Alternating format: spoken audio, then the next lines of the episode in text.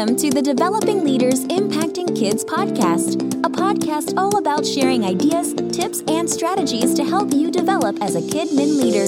Thanks for listening to today's episode, featuring a favorite presentation from one of our training experiences. To download today's show notes or to learn more about our certification program, training intensives, and Institutes of Children's Ministry, visit our website, cogop.org/children.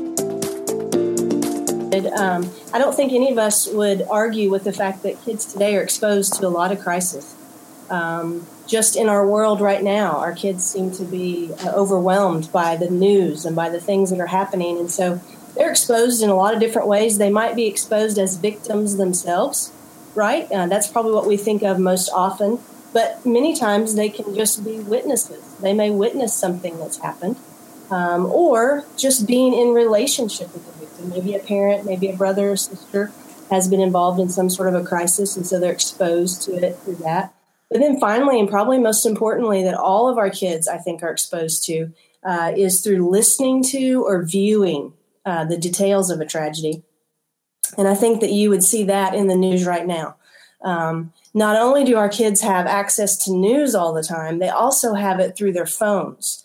And so while in the in the past we might could have um, turned off the TV um, to kind of help eliminate some of that exposure, now we have to worry about what our kids see on their phone as well, the information that's coming. Uh, Bruce Perry, who's a great uh, academic academic person in trauma, says that five million children a year um, experience some type of a trauma. So certainly, we're going to have opportunities to minister to kids um, who have crisis. If you look at the next slide, I've given you some examples of crisis. These are things that um, all of us would be able to name off very, very quickly. Things like abuse, neglect, uh, being separated from loved ones, bullying, kind of in an extreme form, witnessing harm to a loved one, natural disasters. Uh, we think about tornadoes and hurricanes and those types of things, uh, car accidents, unpredictable parent behavior, uh, terrorism, and then just uh, seemingly in our news a lot is just that unexplained violence that seems to come out of nowhere. And so these are all examples of crises that our kids may experience in our ministries. Um, if you look at the next slide, one of the things that's really important, I think, for us to understand is that we have to have an idea or an understanding of what trauma informed care is. And Bruce Perry talks a lot about this. And basically, what it says is that the more that our stress response system is activated in uncontrollable ways, um, the less we are able to handle even small amounts of stress. So, if you think about kids, kids who maybe experience one or two crises in their life, are going to react differently than kids who've experienced multiple recurrent um, things because what happens is their body actually and their brain actually kicked in kick into that fight or flight type of a response and it stays in that mode for too long and it changes the development of the brain. And so that's why we see uh, some of our families with foster kids and kids they've adopted who are dealing with um, outbursts and uh, responses to trauma in different ways than a kid who's only been experienced to one or two traumas if that if that can help you a little bit. If you look at the next page this kind of um, summarizes it in that the brain remember is shaped by experiences. And so if we if we understand the history of the child that we're dealing with and we know that they have experienced multiple crises and multiple stressors then they're going to have a more difficult time dealing with the crisis itself. If you start from a, he- a, he- a healthy place, adversity can be character building. But if you grow up amid that and it's constantly that way, then stress can become toxic. So that's just something to keep in mind that we have to understand the kids that we're dealing with. Is this something new? Or is this something they've been dealing with a lot? If they've been dealing with it a lot, their bodies and their brains are going to react a whole lot differently. And what we know from science is that the, the limbic system in their brain becomes overdeveloped and the frontal cortex becomes underdeveloped because they're constantly in that fight or flight mode. But let's move on. I know that was just a very brief um, kind of an uh, introduction there's some questions that we want to try to answer today, and we're not going to be able to answer all five of them. I think we'll get to answer two, maybe three. But the big questions that people have are when crisis happens, it's what do I do? What do I say? How do I help the parents? Will the children be okay? And then maybe a really important and hard question is where is God in all of this. So let's start with what do I do? What do I do when crisis happens? Because we know that crisis, by its very nature, is unplanned. It usually bursts onto the scene. And so we've got to be, first of all, prepared. We have to understand that part of living in this world is that there will be difficult things. Um, John 16 33 says, In this world you will have trouble. Um, and so we have to expect it. There's a couple of quotes there from Randy Alcorn and John Piper under that, and it basically says, A faith that leaves us unprepared for suffering is a false faith that deserves to be lost. In other words, we have to be prepared and know this kind of stuff is going to happen. What's the second thing we can do? Well, we can be proactive. And that's partly what you're doing right here. Um, we can study developmentally appropriate responses so that we understand that kids respond differently to crisis than adults. And that there's some keys to how we respond based upon their developmental stages and ages. And so when we understand that, then we can develop plans for ministry. So we want to be proactive. The third thing is one of the easiest things, but it's the most important probably, and that is just be present show up. When families are in crisis, show up. Do more listening than talking. I like the example of Job because if you read the story of Job, you know that Job went through many crises. And the Bible says that his three friends uh, came to visit him.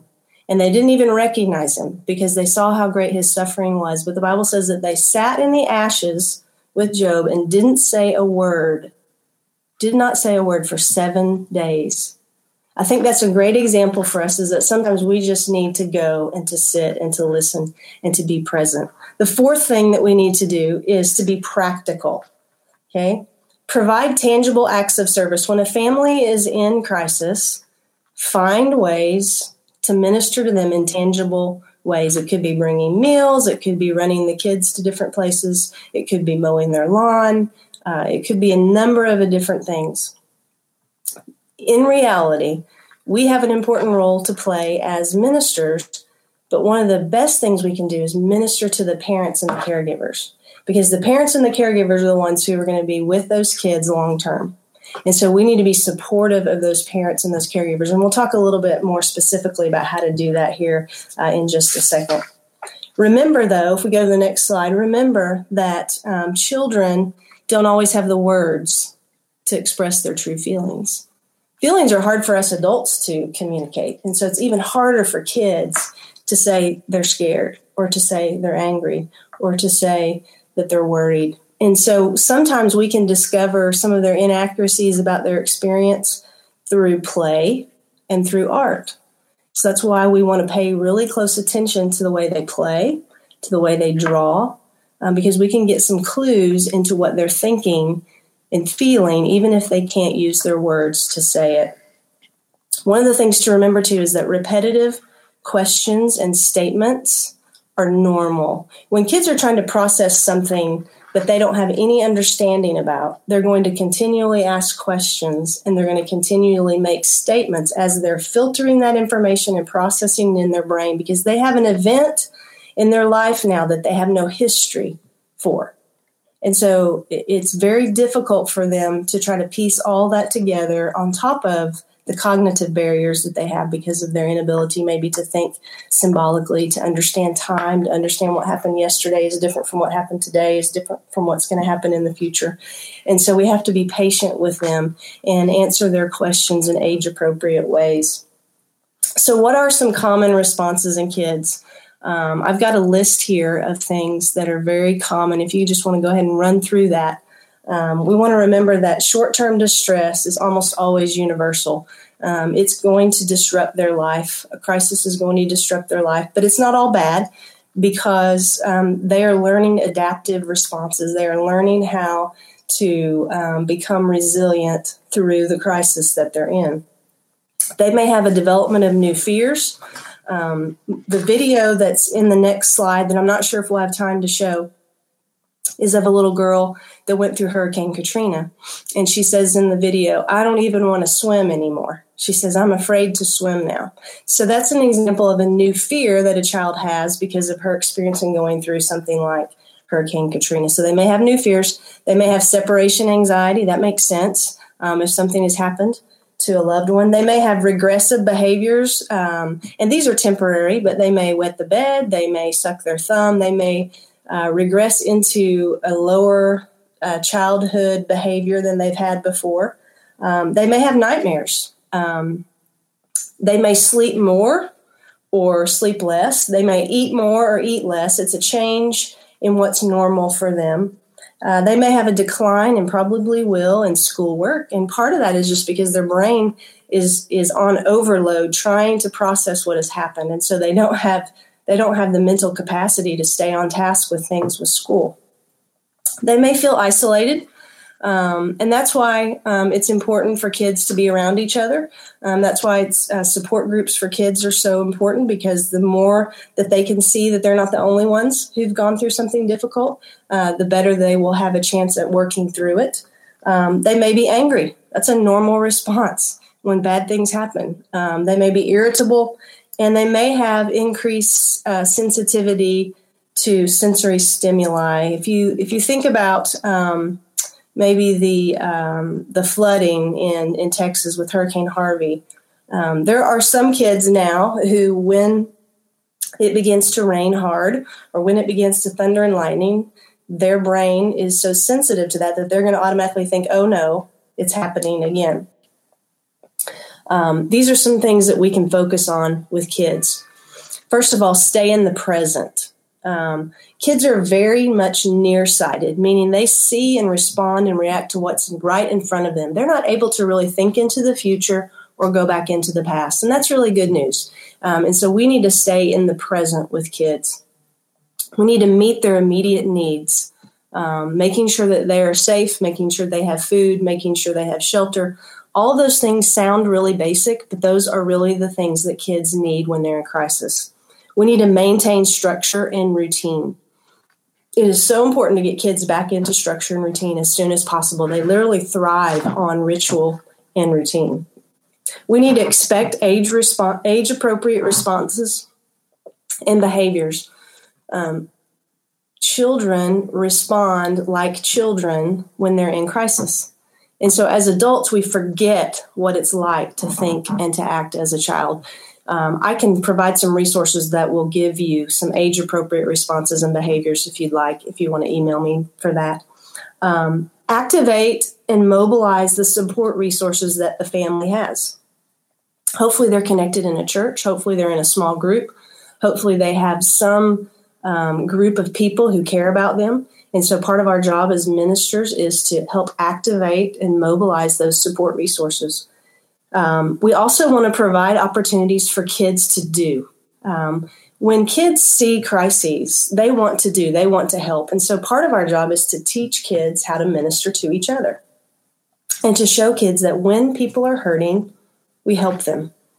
When people are sad, we pray for them. And so we want to provide opportunities, whether that be to send notes, to send cards, to pray for them, whatever that we can do to help, we want them to do. We want to bring any questions and fears back to the present or past. Sometimes it's good to remind kids when they're going through something tough of a time before when they've been through something tough and they were able to get through it. It's called scaffolding in some circles, but basically it means that when if my child is going through something difficult and they're and they're afraid or it's a crisis, I can say to my child, you know, Lexi, I know this is really hard, but remember when this happened and remember how God helped us through it and remember how God helped our family. And I know that God is also going to help us right now. And so reminding them of God's goodness and that's scriptural. That's what they did in the Old Testament is they always were pointing back to God's faithfulness through stories and through ritual. Um, normalize recovery as a long-term process. I think parents uh, need to know this just as much as ministers in that it takes a while. If particularly if there's a death involved, kids will grieve at every age and every stage of their life because they can only grieve now what they understand now. And so as they get older, they will grieve what they then understand then. Okay. So it's a long term process. So let's move to the second question is what in the world do I say when something very, very difficult happens? One of the things that I like to remind people is this quote right here The role of the Christian leader is, first of all, to lovingly care for the victims, not to publicly presume to fathom the unsearchable wisdom of the Most High. I think sometimes we want to speak for God in these situations and explain why something might happen. But this particular quote and the story of Job, if you go to that next slide, really reminds us that um, we don't have to speak for God. He will speak for himself. We just need to be present.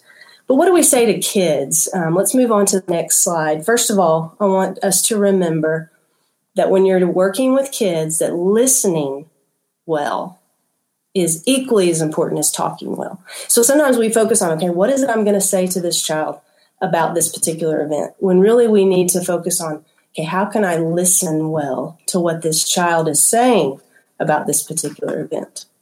Okay, because we're going to catch some clues about how they're processing it by the way they are able to articulate what they're thinking or feeling. First of all, we have to be honest. We have to be honest. Um, we we don't need to say things that are not true. Um, the second thing is we need to be age appropriate. Um, we want to measure truth according to their age and according to their ability to understand what it is that we're saying. The third thing is that we want to be brief.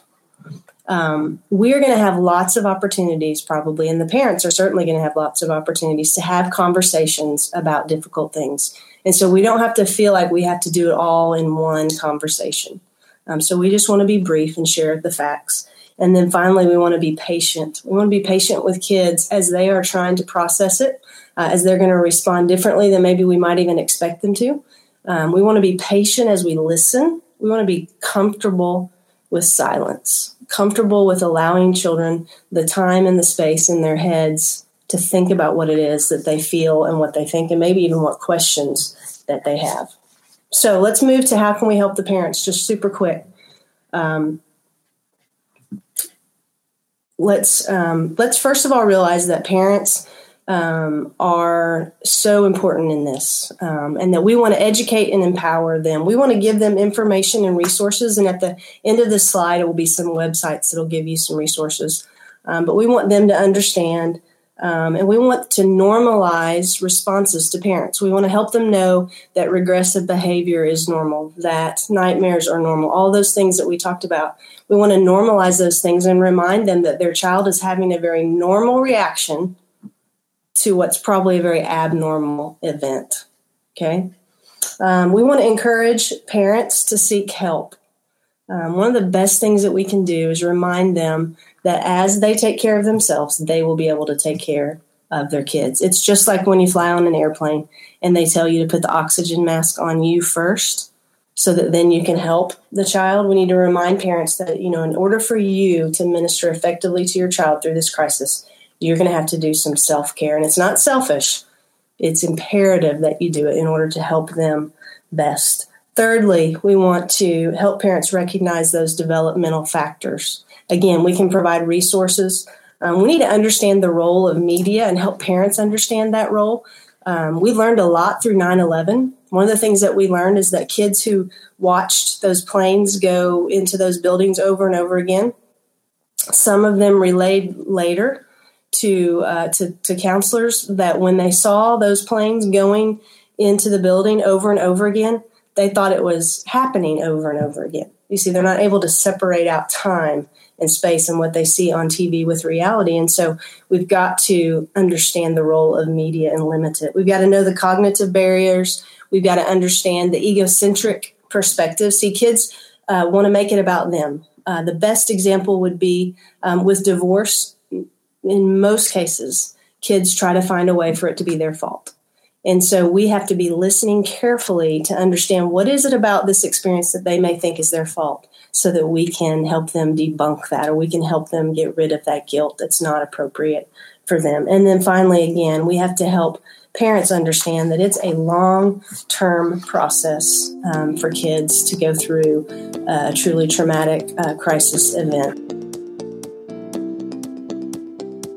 Thanks for listening to today's episode.